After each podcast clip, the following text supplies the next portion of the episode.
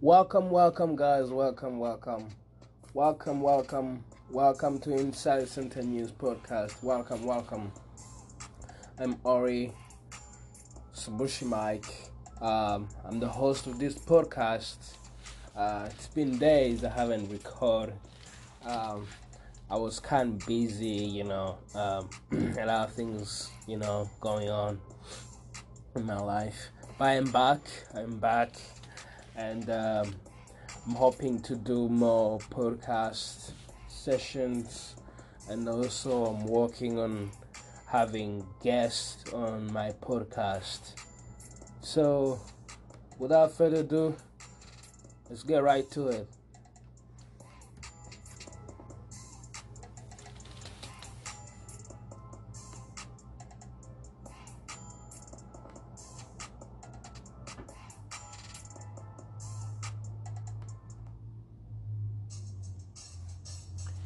Okay, the podcast session of today, basically I'm gonna cover some, news, in regard to queer voices, black voices, and other minorities voices, so. I'm gonna start with this news coming out from Minnesota. I don't know, my Wi-Fi is acting up today. Apologies for that. So I'm gonna read you the news article, and I'm gonna go in depth. So, Fox News pulls Jeanine Pirro's show 1 week after remarks on Representative Ilhan Omar's hijab. So, I'm going to read you the article. It's on ustoday.com. And I'm going to give you my personal take on this one. A week after Jeanine Pirro questioned U.S. Representative Ilhan Omar's hijab and patriotism on the air, Fox News pulled quotation justice with Judge Jeanine because of scheduling matters, in quotation. Pirro's, I don't know how you want to pronounce her name, show was replaced Saturday night by a rerun on the documentary series Scandalous: The Trial of William Kennedy Smith. We're not commenting on internal scheduling matters, Fox News says in quotation in a statement Sunday to USA Today. The network will elaborate on why Pirro's show didn't air during its weekend slot. Pirro has been embroiled in controversy following a segment last week where she questioned if Omar's headscarf means the Minnesota Congresswoman prioritized Sharia. Prioritize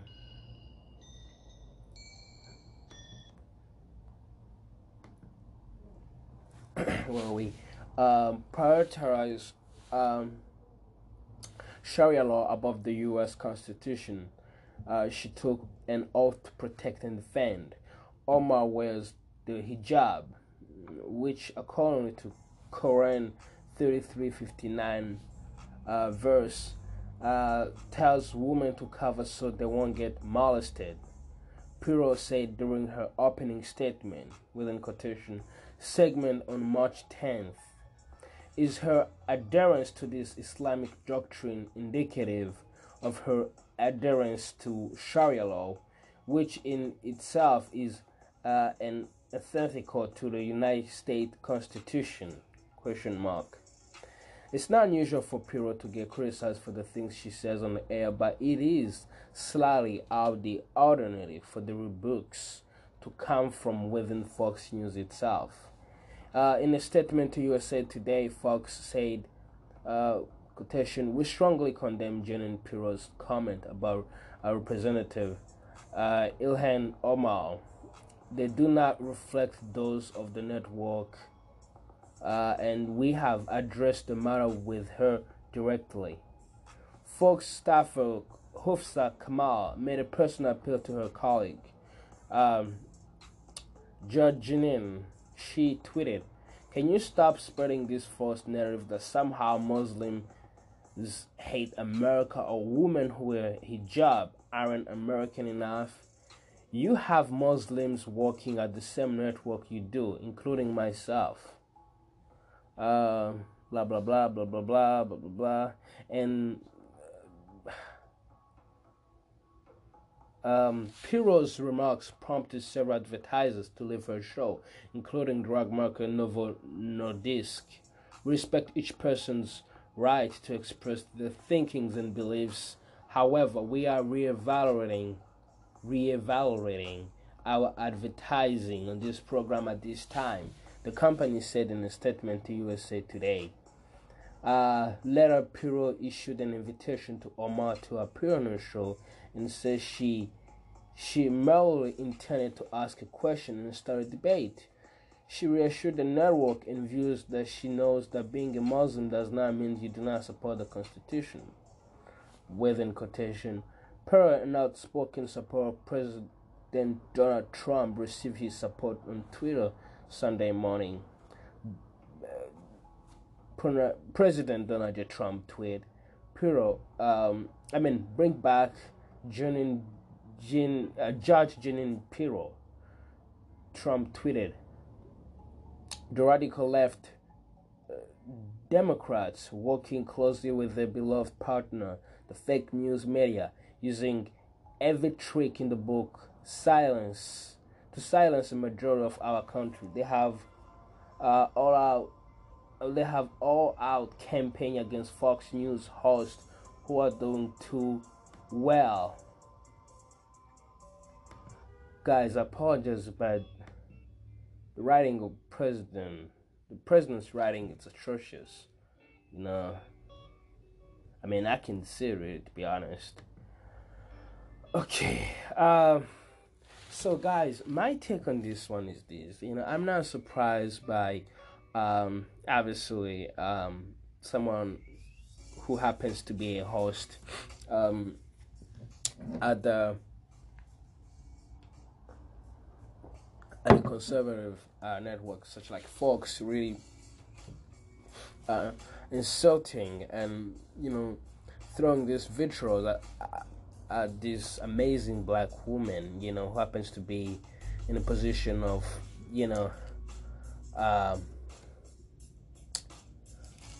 political representation.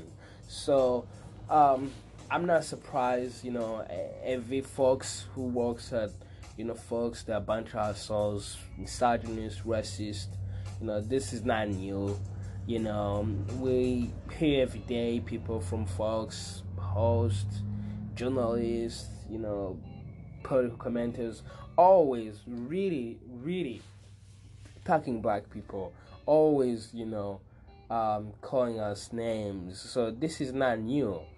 And I also want to extend my take on this subject, in regard to how she has been getting support outside the political arena. Representative Miss Ilhan Omar, I am very disappointed in my people and black people, especially black immigrants, who really she has stood for, who she has fought for before she gets elected and even after she gets elected. So she was always true to us. She was always there for us. I know she's a Somali woman. I'm not a Somali person, but I am concerned. I am appalled every time when people really, when you have these white racist journalists come out and try to attack, you know, such an individual who has really dedicated her life, you know, for the fight of freedom, you know, the fight for justice, the fight of legal representation, you know, for black immigrants, you know, and for all the black people. So I am really disappointed in black immigrants not really showing support, you know, to her. Again, it comes back to the sexism that still exists, that is still being embraced, you know, in the black immigrants communities, you know. So yeah, I think we should do better. We should really learn how to protect our women. It comes back to everything I'm always saying on this podcast. You know, we need really to learn to protect our women. When, you know, we need really to protect. We need to learn how to protect. If those who are not educated on the subject, we need to learn how to protect our women, man. You know, just because they, you know, get in a position of power, that don't mean they cannot be vulnerable. That don't mean they're not vulnerable. You know, she's still vulnerable because every time she tried to make, you know, attempt to protect us, to, you know, go after people who have been harming us, you know, political speaking, you know, like a country like Israel, who has been training cops, you know, since 9/11, how to effectively kill black people, you know, by training U.S. law enforcement. So she's there defending us. She's there trying to raise awareness to what's happening, and we're not really showing support. So we need to do better. You know, we need to really to do better. So another story I wanna share with you guys about this.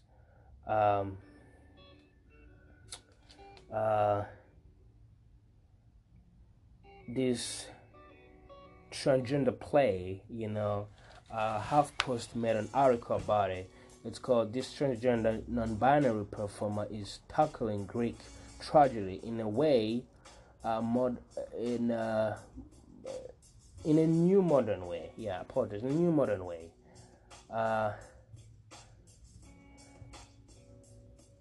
So it's basically a printed, you know, interview. I'm not gonna read it, you know, just you guys can check it out. It's in Queer Voice section on HuffPost.com. So let me see what other news I can share with you guys.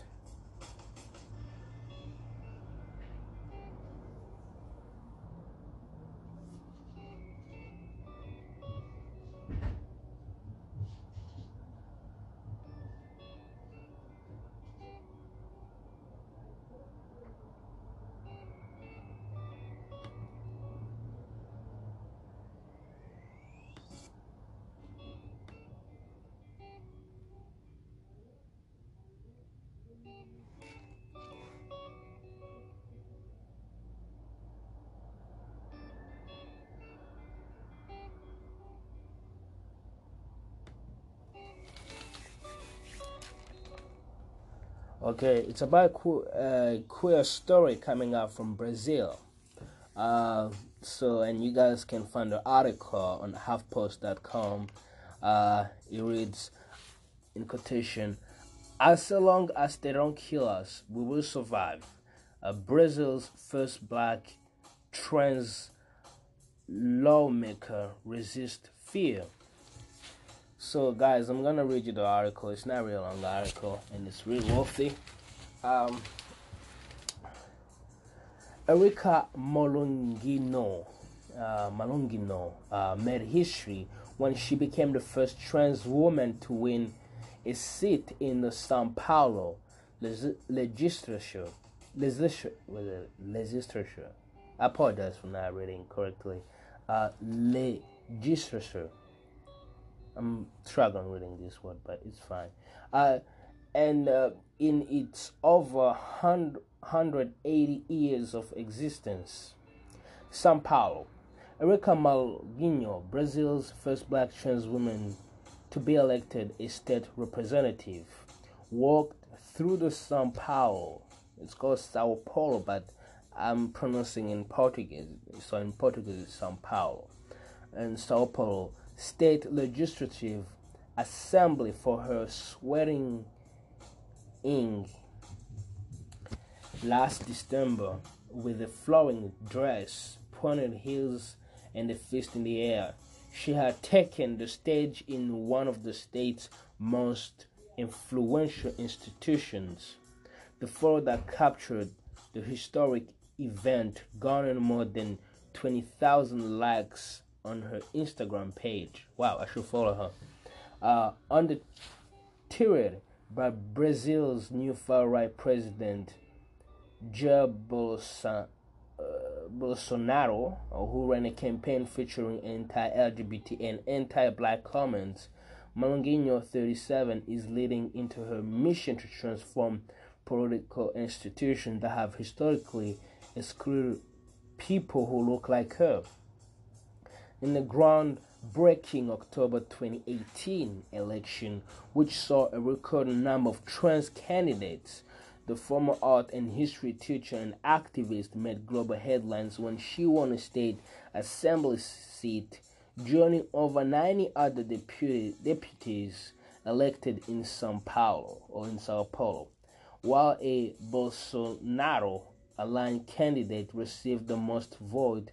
Malunguinho, who ran with the Socialism and Liberation Party (PSOL) in parentheses, obtained over 50,000 votes after she campaigned on a progressive message of making political participation more accessible for the wider population, especially Afro-Brazilians.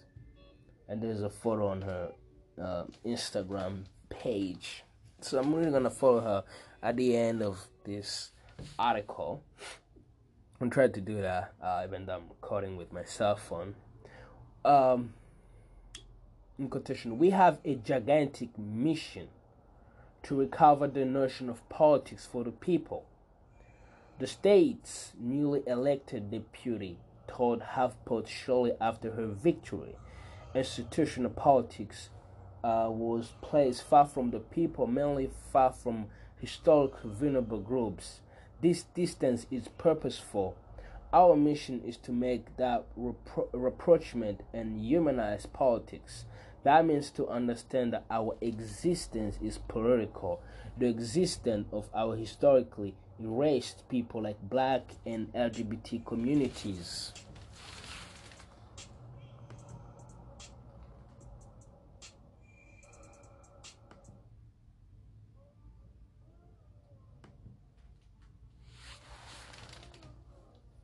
On LGBTQ issues, Bolsonaro doesn't fare much better. He's previously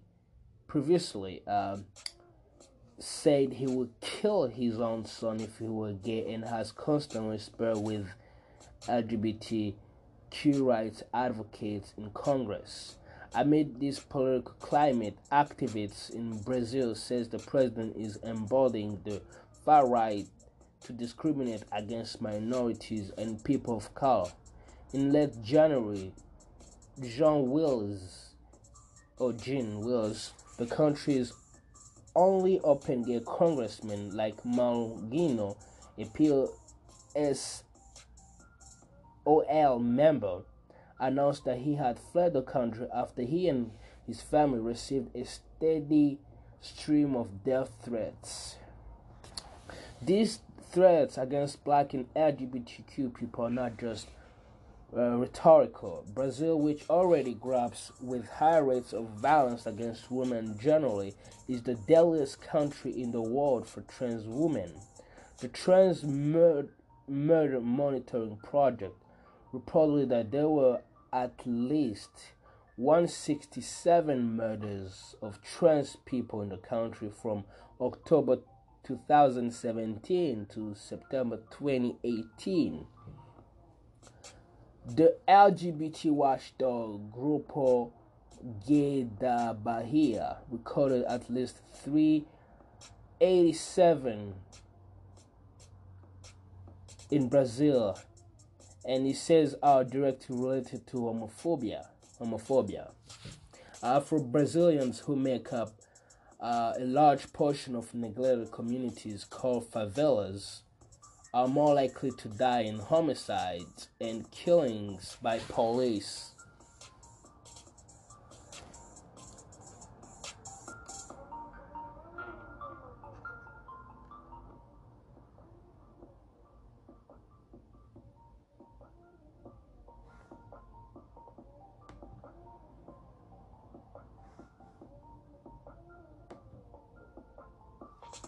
But for Malunguinho, who told HuffPost the statistics on violence, alarming headlines regarding black or trans deaths shouldn't cause black people, LGBTQ people, to be paralyzed with fear. You cannot be closed off. We cannot be afraid to go out on the street, in quotation, she said, when she asked if she was afraid. We have to be careful and create strategies of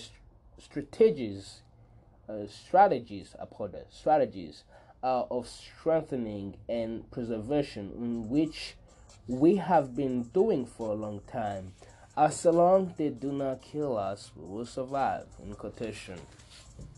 While Malunguinho is the first trans woman to win a sole seat in legislature, other women of color were elected, including an indigenous woman and a trans woman who won seats in collective candidacies, a maneuver by which groups of people team up to run for one seat.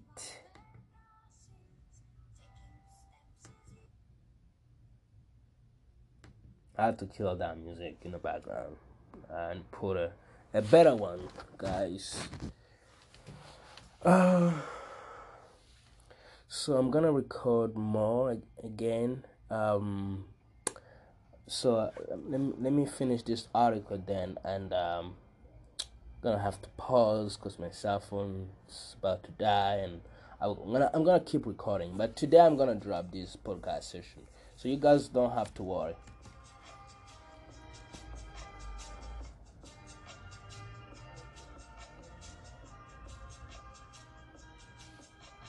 These developments are giving people hope that change could be on the horizon. Erica Malunguinho elections is so important because of the large amounts of violence that happened towards trans women and black people in Brazil, said Watufani Po, a PhD candidate from Brown University studying Afro-Brazilian queer communities in Sao Paulo. Her election and her political ideology shows the Brazilian public that black people and trans people are more than just statistics. They are people with radical ideas on how to shift society for the better, within quotation. Poe attributes Malunguinho's win to her direct communication with vulnerable population and her years of building a local base with community-driven projects.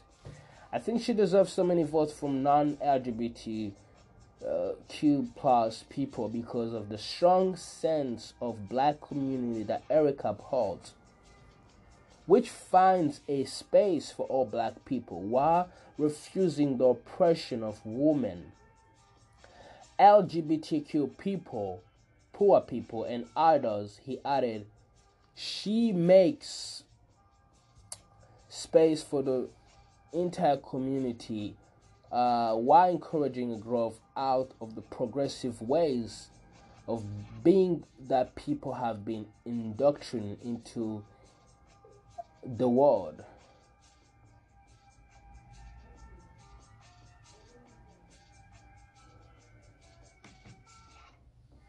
So yeah, I'm gonna just end here with this article. It's a long article, but basically they're saying what they already said in just another form. So, guys, my take on this one is it's an amazing thing. Actually, I'm gonna share with you one more thing. So in regard to this article, there's something they said that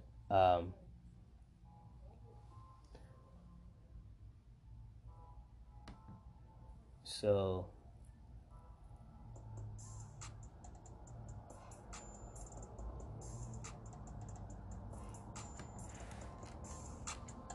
give me a minute, guys.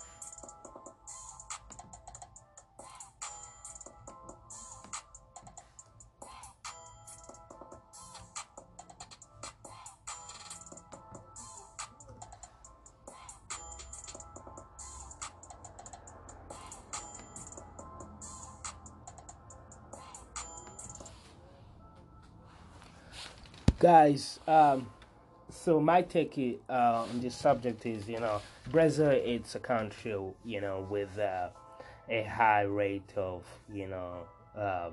killings.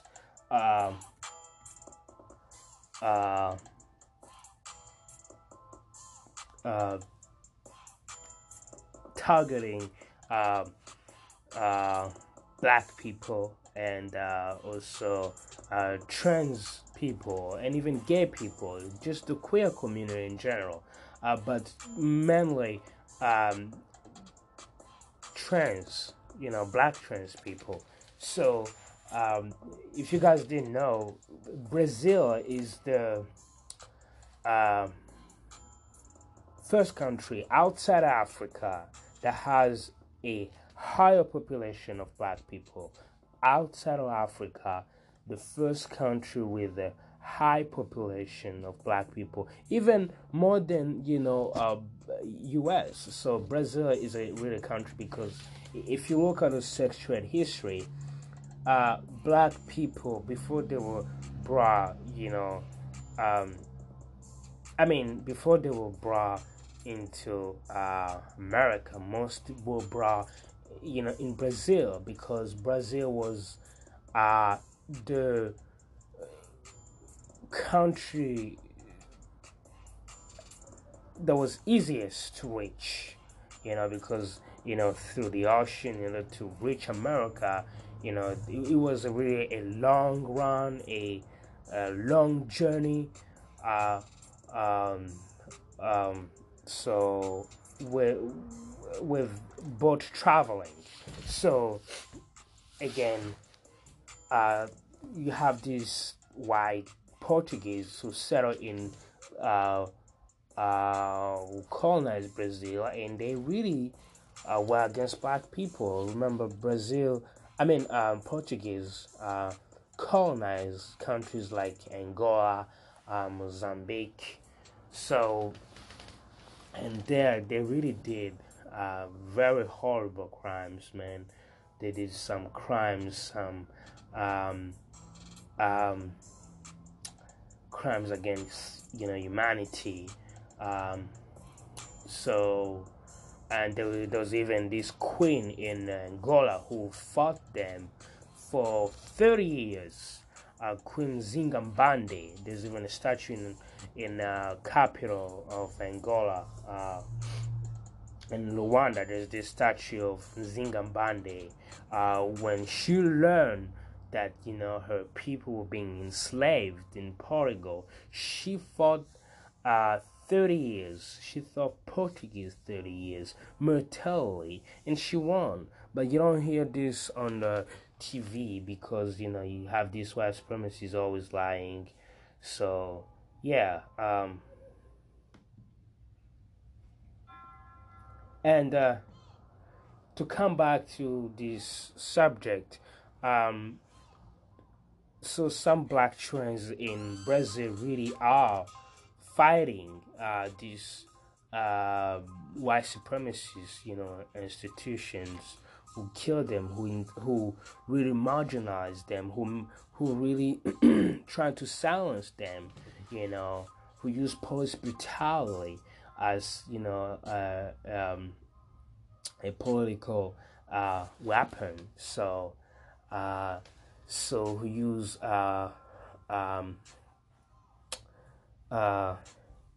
deniability of or try to block them from having opportunities in furthering their lives, in bettering their lives, and getting a good education. Something like in here in U.S. when you have college discriminating against us, against black people. I'm a black person.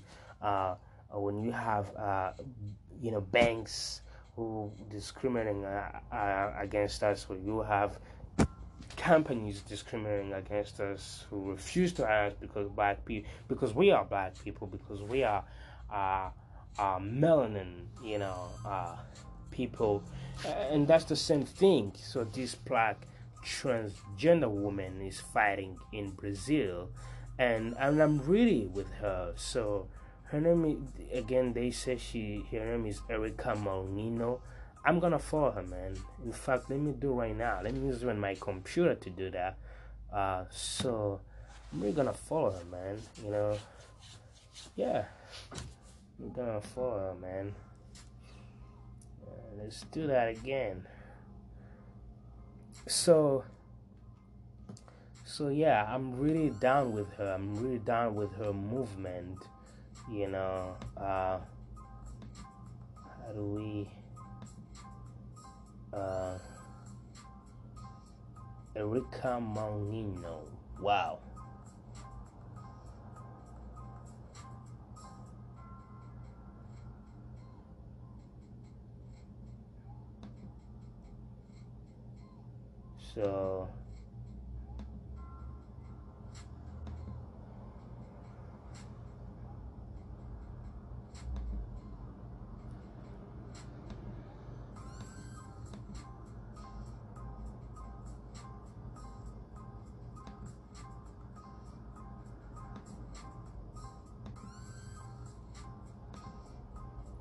So, guys, I'm gonna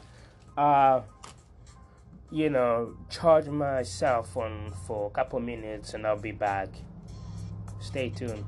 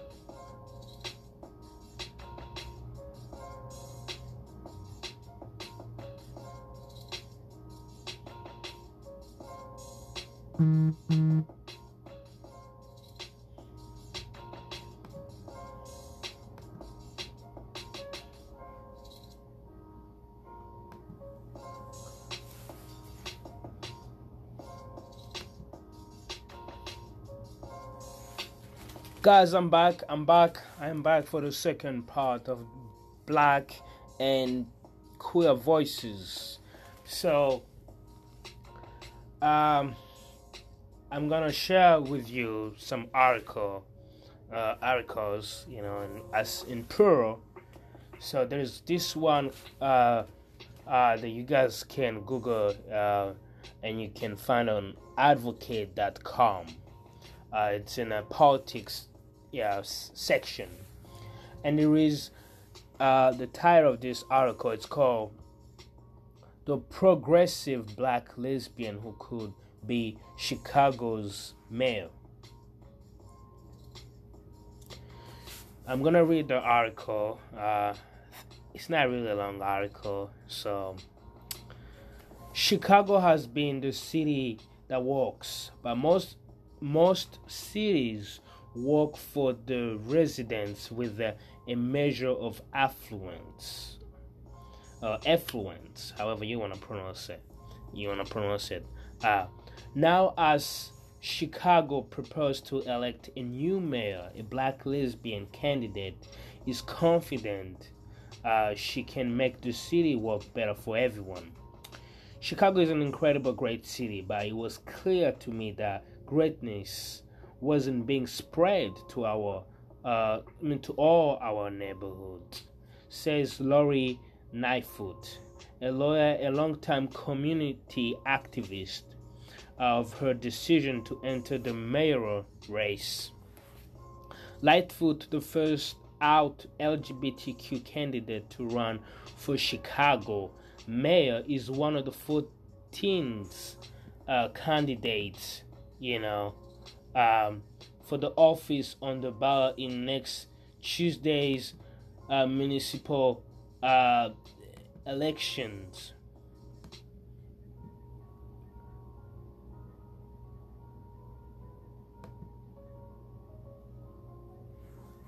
There is no incumbent in the race, as Mayor Rahm Emanuel, however you want to pronounce it, announced last fall that he will not seek a third term. If no candidate wins a majority of the vote, and it's pretty much assured that no one will, the top two vote recipients will go into a runoff election, April 2nd. Chicago is heavily Democratic, but municipal races are official, non-partisan.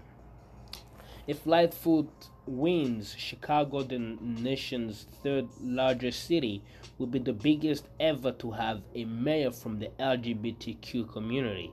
Houston, the fourth largest, had a lesbian mayor, Annis Parker. Lightfoot grew up in a working-class family in Northern Ohio, got her undergraduate degree at the University of Michigan, then worked as a legislative aide to two members of Congress, first Republican Ralph Regula from her home district in Ohio, then Democrat Barbara Mikulski of Maryland. She moved to Chicago in 1986, having won a scholarship to attend law school at the University of Chicago, from which she graduated in 1989. Law school was also when she came out to her family to unqualified acceptance. Since she stayed in Windy City, with the exception of a year spent clerking at the Michigan Supreme Court, and built an increasingly high profile. She has worked as a federal prosecutor and as an attorney with the law firm of Mayer Brown, and she's served on the boards of numerous organizations such as NARAL, Illinois, and the American Civil Liberties Union of Illinois. She held several positions in city government, including Chief of Staff and General Counsel of the Chicago Office of Emergency Management and Communications. In 2015, Emanuel appointed her as president of Chicago Police Board and then chair of the Police Accountability Task Force. Her work on those police oversight barriers came after the long-delayed release of video of the 2014 shooting death of black teenager the late Laquan McDonald, at the hands of white policeman Jason Van Dyke. This led to the firing of police superintendent Gary McCurry and second-degree murder conviction for Van Dyke, who fired 16 shots at McDonald. The task force released a scorching, within quotation, report on police misconduct, and the U.S. Department of Justice released an equally critical one, leading to court overseeing reform of the Chicago Police Department. The Chicago Sun-Times magazine noted in its editorial endorsing Lightfoot for mayor, "Police reform will continue to be one of the Lightfoot's priorities as mayor," she says, "with efforts to reduce misconduct and expand civilian oversight. Another key issue is addressing the city's high rate of violence, and which chiefly affects poor neighborhoods and is often caused by unlicensed firearms that come in from of other cities and states." In parentheses, last week's mass shootings happened in Aurora, a suburb to the west of Chicago. "We have to have much more proactive strategies to keep guns off the street," she says. For her, this includes stricter guns law, cooperation with state and federal officials, and treating gun violence as public health crisis.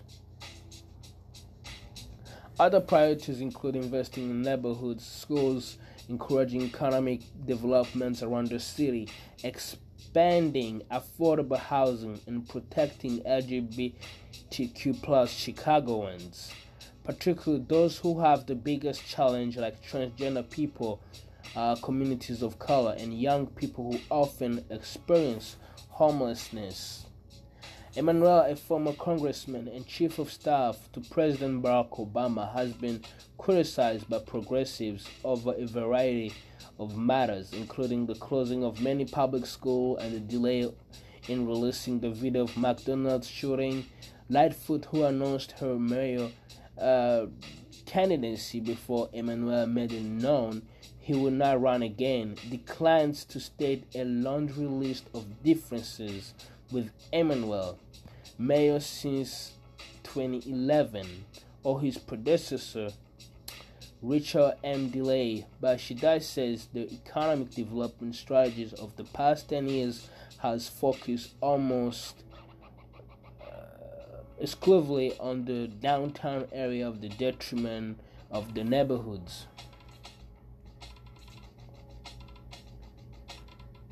She pledged to change that. Chicago does have a vibrant downtown with impressive office towers and world-class museums, shopping and entertainment, drawing a tourist trade that is the envy of many cities. But the city government must strengthen neighborhoods along with the central business districts, she says. "You can do both, and you must do both," within quotation.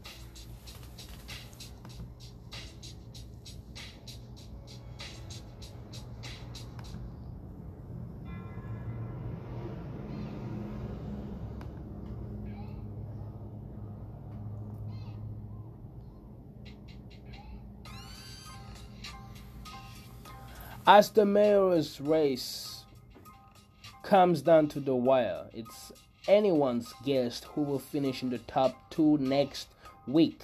A recent poll by Telemundo and Chicago NBC affiliate WMAQ found Cook County Board President Tony Preckwinkle in the lead with 14%, followed by Bill Daley the brother and son of Mayor Richard M. Daley and the late Richard G.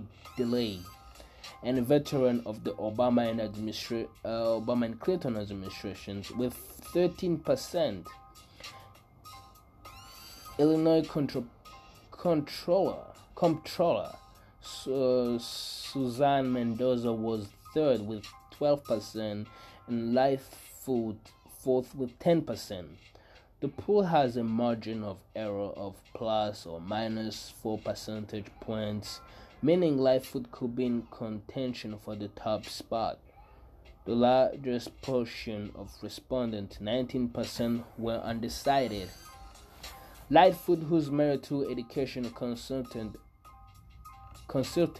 Amy Shellman, with whom she has a 10-year-old daughter, reports that her race, gender, and sexual orientation have been non-issues in the mayor contest, notable in a city where the first black mayor, Harriet Washington, encountered strong resistance from many conservative whites. Also, Chicago has only had one woman mayor, Joan Byron.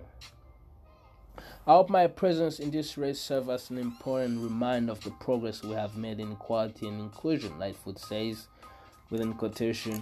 In addition, the endorsement by the Sun-Times, one of the city's two daily papers, Lightfoot has the backing of the LGBTQ Victory Fund, Equality Illinois, the statewide LGBTQ rights group, LPAC, which works to elect LGBTQ women and allies, and Region 67 of the Illinois Education Association, representing teachers at several Chicago area colleges. The Sun-Times endorsement has been a boost, says Lightfoot, who's optimistic going into the next week. We are all within striking distance of each other, she says of the leading candidates, but she fully expects the race will go to the runoff, guaranteed, she said, within quotation.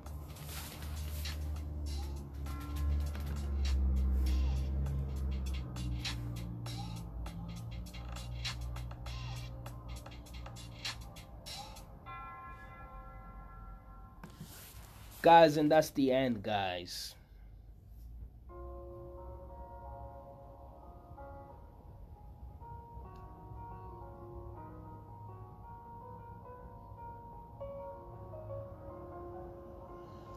Well, guys, all I can say is this. I mean, it's an amazing story. It's an amazing,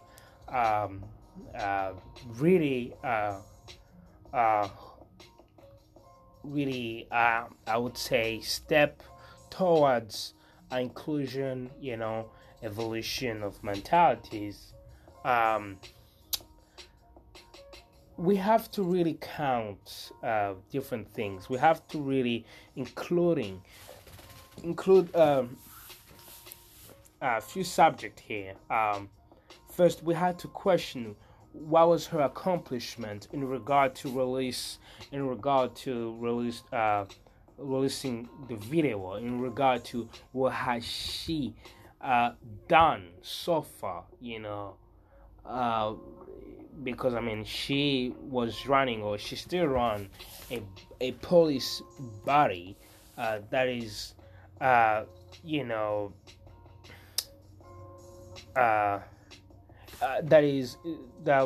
has a purpose in making sure the police officers are being held accountable if they violate rights, if they step out of boundaries, if they broke the policies, if they broke rules, they broke constitutions. And we all know Chicago, as well as other cities with black, majority population, they do that shit.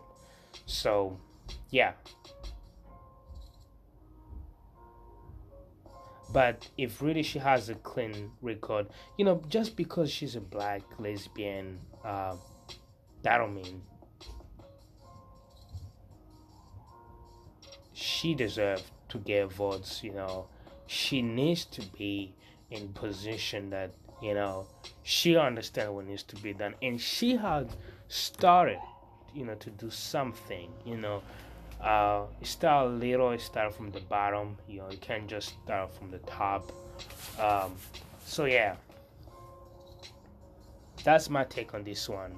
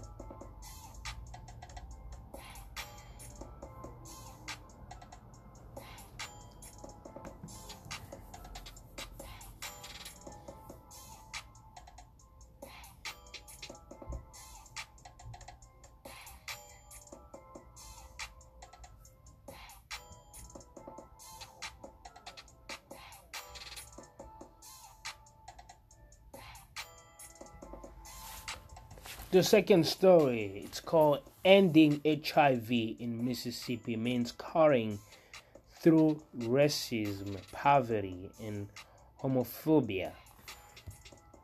And it's on NPR.com. It was published on March 16th, 2019 by Ari Shapiro. I'm going to read you guys the article. Ending HIV transmission in America within the next decade, a stated goal of the Trump administration, isn't a question of coming up with a new medication.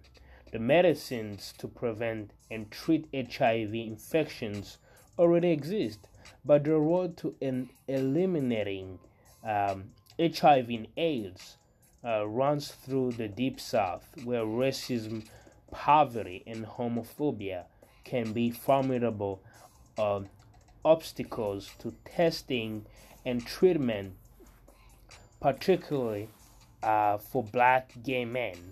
According to Gay Centers for Disease Control and Prevention reports in 2017, more than half the new HIV diagnoses in the U.S. were in southern states, where gay and bisexual black men make up a disproportionate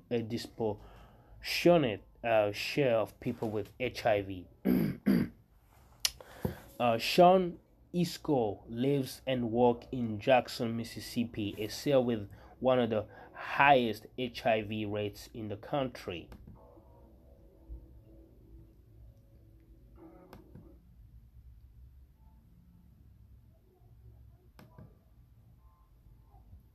Isco remembers the moment he realized that he was HIV positive.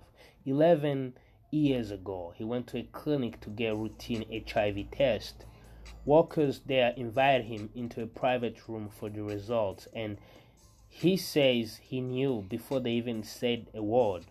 When they opened the door, Isco says, there was all this new literature that said HIV this, AIDS that, and you could tell it was there for me, within quotation. Isco is now 37 and lives in an apartment with an affectionate pit bull named Niber, or Nibbler. He's stayed healthy in the time since his diagnosis, but the same cannot be said of many of the other HIV-positive people in his life. In 2011, after good HIV treatments were available, Isco's best friend from high school died of AIDS related to causes.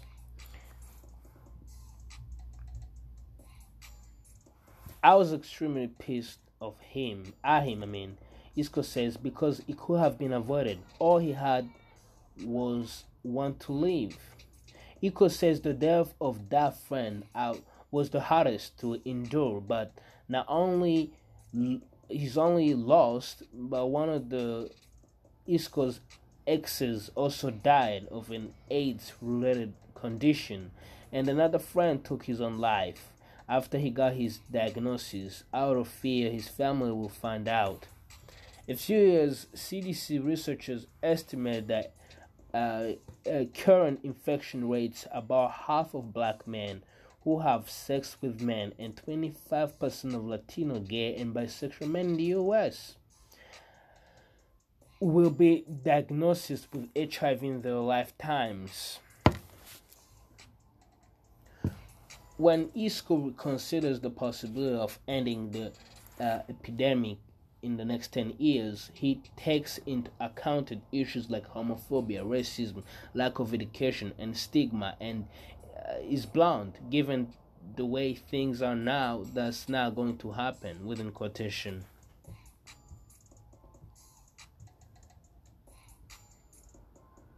In the South, many gay and bisexual black men don't know the content don't know the extent of the HIV problem, he says, and if they do, they may not have access to the tools to prevent and treat the disease.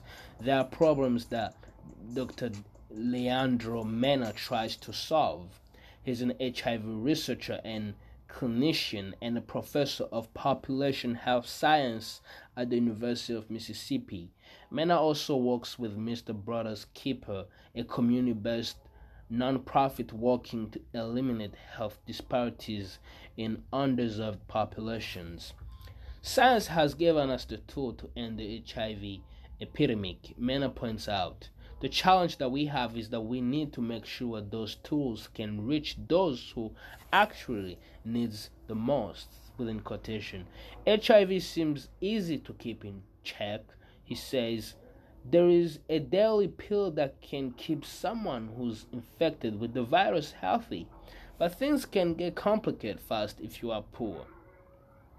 While the chance that you may remember to take a medicine that you have to take every day, he says, if this morning you wake up and you don't have electricity and you don't have any money to feed your family, ask, within quotation.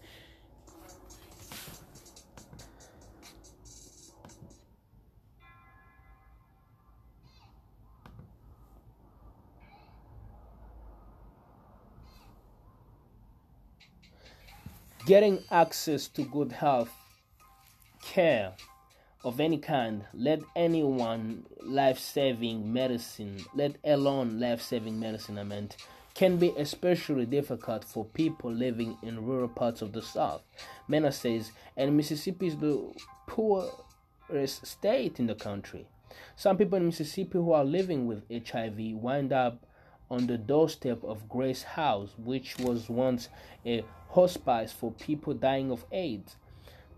Today, the organization offers hundreds of people in Jackson financial assistance for housing and also provides room for a few dozen people facing particularly severe challenges, such as addiction or mental health issues.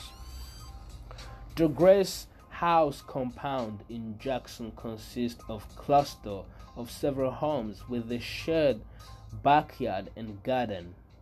It also includes a memorial grove where statues of angels stand around the base of a tree, memorializing people whose deaths were AIDS-related.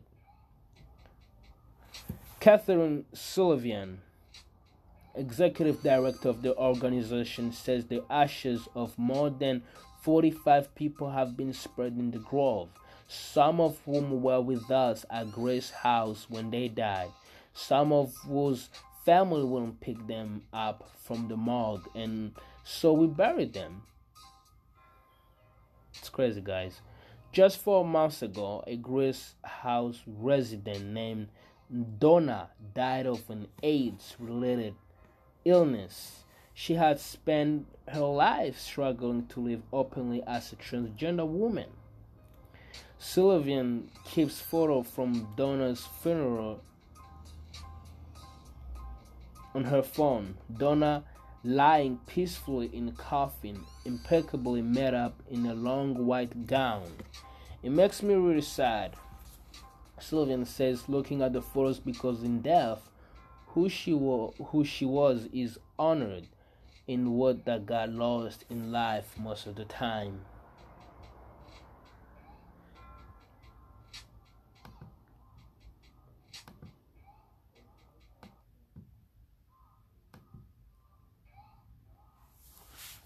Those sort of stories are familiar to many at Grace House, where residents now are able to live openly and get access to care.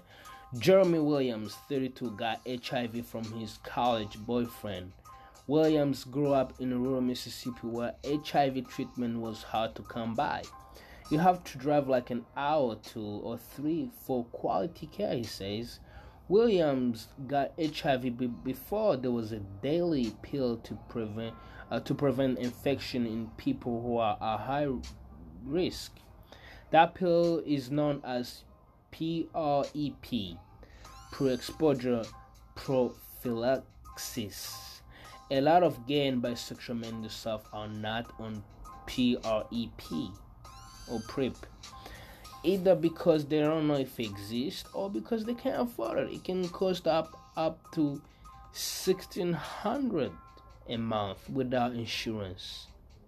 Mississippi has fought against expanding Medicaid, which could have given more people access to HIV prevention and treatment. Williams says the cost of a treatment was kept in check when he was first diagnosed because he was on his father's insurance. But once I got over a certain age, I couldn't be on his insurance no more, and I couldn't afford the treatment, he says. Today, a daily HIV treatment pill paid by the state-administered AIDS Drug Assistance Program has made his viral load undetectable, so it's extremely unlikely that he will infect anyone else. Williams says there is another issue that makes it harder for him and many other young gay or bisexual black men to protect their sexual health. He was raised in a church that tried to convert gay people to heterosexuality. Shame was part of his daily life. The words that people say, they linger. In quotation, Williams says, they linger on 4 years. On 4 years, yeah. And it was like a repeated broken record over and over again. You know, you are not good enough. You're never going to have anybody or anyone. No one is going to love you because you have this disease I was just carrying, you know. Like, it's a garment, like all of my shame and stuff, within quotation. There is a lack of specialized HIV / AIDS knowledge among too many doctors in the South, says Sandra Melvin, the chief operating officer at Jackson Open Arms Health Clinic, where HIV-positive patients can receive care.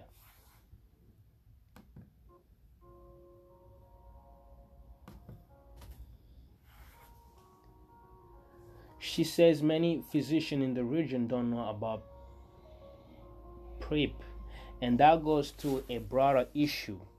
In some cases, I think the training has something to do with it. Melvin says medical schools don't focus on certain things, cultural competence, how to deliver health care in rural areas. Those are all things that I think in medical school need to be focused for young and upcoming physicians or healthcare providers. Attitudes among Mississippi's elected leaders are also part of the problem, Melvin believes. I think that part of what has to happen in this state is that we have to start electing people who reflect the demographics of our society, she says. People working to fight the HIV epidemic in Mississippi point to one recent example of a law that they believe promoted homophobic values, that it could increase the stigma around HIV.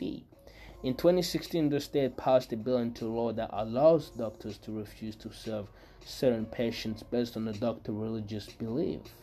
Guys, it's crazy. Even if those beliefs seem to be anti-gay. While there is no public evidence yet of a doctor refusing to treat a gay patient, critics of the law fear it could deter many people from seeking health care. One of the Republican sponsors of the bill, Republican Dan Eubanks, says those fears are misguided. I think it's reaching to try and say this bill is going to make it worse for people with AIDS, because that was never mention of the bill. Eubanks says, within quotation, the intention of the bill was to protect people's First Amendment right to adhere to the tenets of the faith, which is guaranteed in our Constitution. Eubanks believes that ending HIV requires education, including education about abstinence pardon guys, abstinence or abstinence, and about personal responsibility. If you know that participating in unprotected sex is dangerous, but yet you do nothing to try and elevate that, you greatly increase your odds and chances of contracting a disease, Eubanks says. So there is a certain amount of personal responsibility, and that has nothing to do with sexual preference. The Open Arms Health Care Clinic operates a mobile clinic that visits college campuses so students can get tested for HIV and other sexually transmitted disease. DeAndre Stewart, 20, showed up for the clinic when he came to Gallo University outside Jackson. Stewart is black and gay, and he's aware of the soaring infection rates in his demographic. It is honestly very scary, Stewart says. We are all sexual creatures, so we are going to have sex. I'm almost done, guys.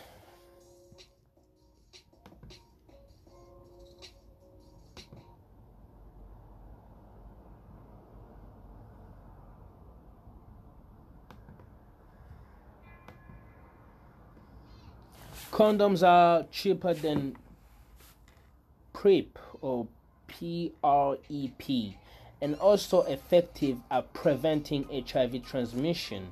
Stewart knows this, but he also knows another reality. You need to always use protection, he says, but people don't, which is why they are scared half deaf when they are going to get tested. Stewart faced many of the same challenges that Isco and Williams do, but he's from a younger generation. When asked whether he thinks of HIV epidemic can become a thing of the past, he's optimistic. Absolutely, he says, the older generation, they still weren't as educated on AIDS as they should have been. You know, their minds aren't that open. Our generation's mind are, within quotation. Stewart tested negative for HIV at the clinic, and he plans to stay that way, but one of the best ways to do so will be to get on the PrEP. He would like to do so, he says, but it costs too much. Guys, this is an amazing article, guys.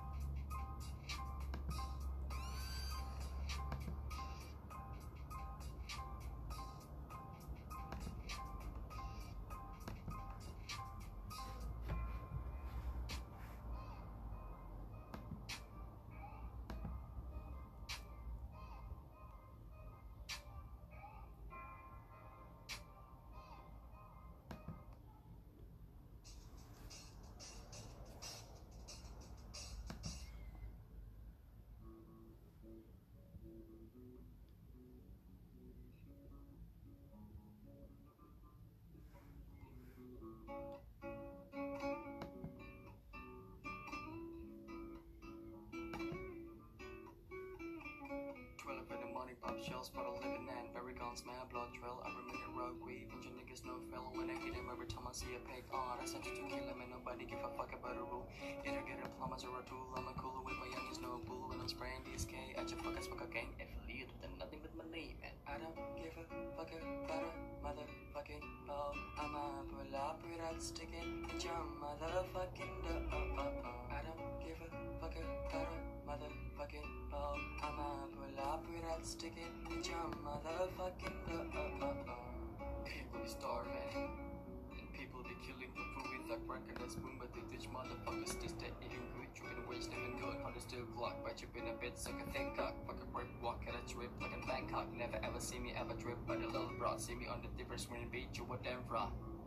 And you don't wanna fuck with a chicken like me. When I pull up with a Maserati, but I don't wear prints for the under concrete. I'ma hit you with the full 5 bullet at your neck when I bow tie. Looking like a trailer fella, bitch, I'ma go right back with the clip. And I know you be shaking, don't touch me or I'ma just click at your nugget. I don't give a fuck about a motherfucking ball. I'ma pull up without sticking with your motherfucking door. I don't give a fuck about a motherfucking ball. I'ma pull up without sticking with your motherfucking door.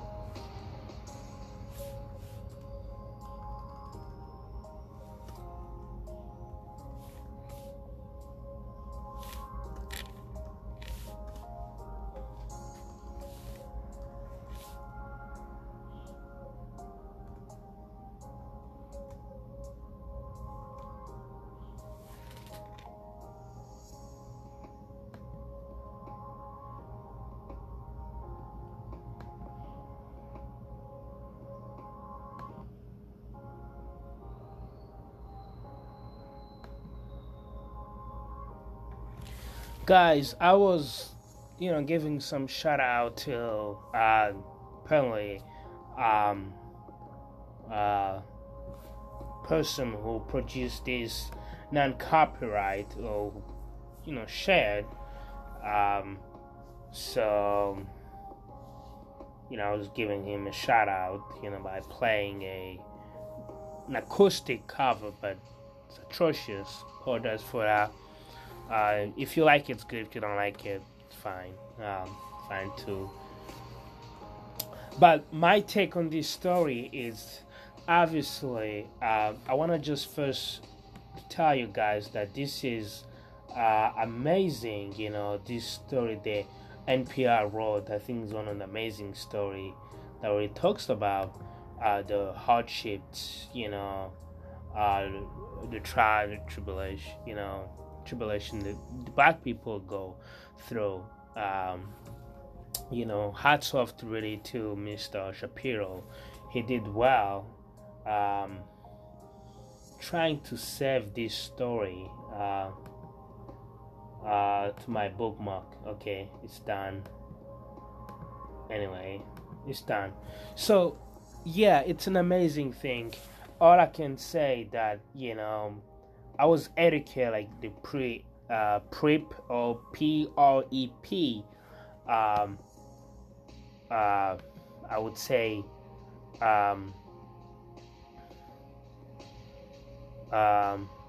medication that people take. I was really, surprised. I mean, not just surprised, but educated on the,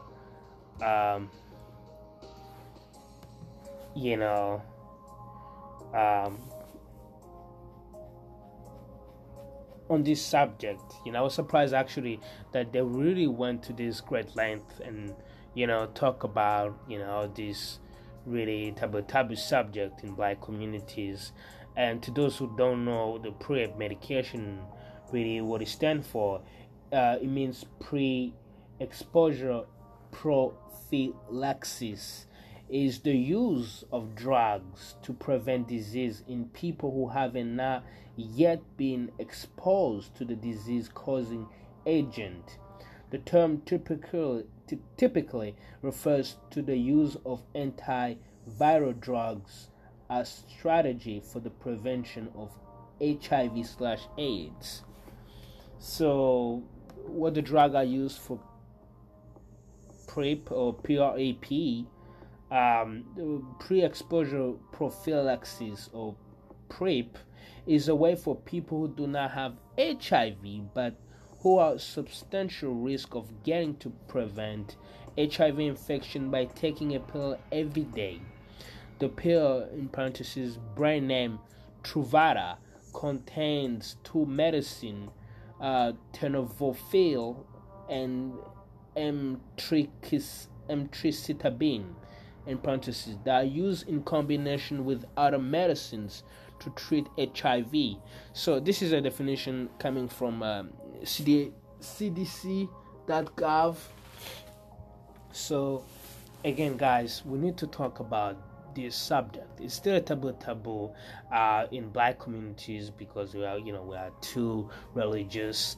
Like if you are a gay person or if you are a black queer person in black community, we see you as an outsider. We you heard this story about this transgender woman who was black. Their family did not even bother to come to her funeral. So that was very sad, because in the end, even they did not even respect her dignity, because my understanding is, even you may not like the lifestyle of someone who's your child or someone who's, part of your family. In the end, I think you need to pay homage to that person. Whether that person is gay, bisexual, whatever sexuality that person may be living, may have, decide to embrace, because it's part of her own identity. You need at least to respect it, in the end, So, but again, this is my take. You have your own take, your own analysis based on your own experience, your own beliefs. So yeah, but we need to be obviously open, guys. We need to treat black queer people as people. We shouldn't just forget about them. We shouldn't just exclude them from our fight for liberty, justice. And love. That we, I mean, liberty, justice, and what else? Like ownership, ownership. So yeah, we shouldn't just leave them behind, because they're also our people. They also deserve, really, our trust. Our trust, our affections, our support, everything, guys. So yeah. Guys, thank you for tuning in. I'm gonna end here. It's getting late. It's 7:56. I have some errands to run. But thank you guys for tuning in. I appreciate guys. Don't forget to subscribe. Don't forget to share. And, keep spreading the word. Again, Inside Center News Podcast. I am Ori Sabushimike. Ori, it's A-U-R-Y. Sabushimike, it's S-A-B-U-S-H-I-M-I-K-E. Sabushimike, Ori. Ori Sabushimike. I'm the host of this podcast airing on Anchor, but you can listen this podcast on different platforms, Apple Podcast, Google Podcast, Breaker, Castbox, CarPlay, Android Play, I believe. So even Spotify. So guys, you can even iTunes. So yeah, guys. So again, you are listening Ori on Inside Center News Podcast. Thank you. I'm out, and I'm gonna catch you guys in the next podcast segment that probably I'm gonna recorded let me see what day. Tuesday I'll be busy. I'm gonna try tomorrow, and if I cannot, you guys can bet that I'll be recording, next week. I'm gonna try to drop 2 podcasts. Apologize. I'm gonna try to drop 2 podcast session. Probably, let me see. Because Wednesday and Thursday I'll be working with my job, new amazing job I just got. Not too far from where I live. So let me see. Probably I may do it Sunday. I mean Saturday. Saturday in the morning. I may drop some in the morning. I would try Friday. Probably Friday. Friday or Saturday. I'm gonna try to drop Friday and Saturday. Guys, thank you for tuning in. I appreciate it. And I'm out.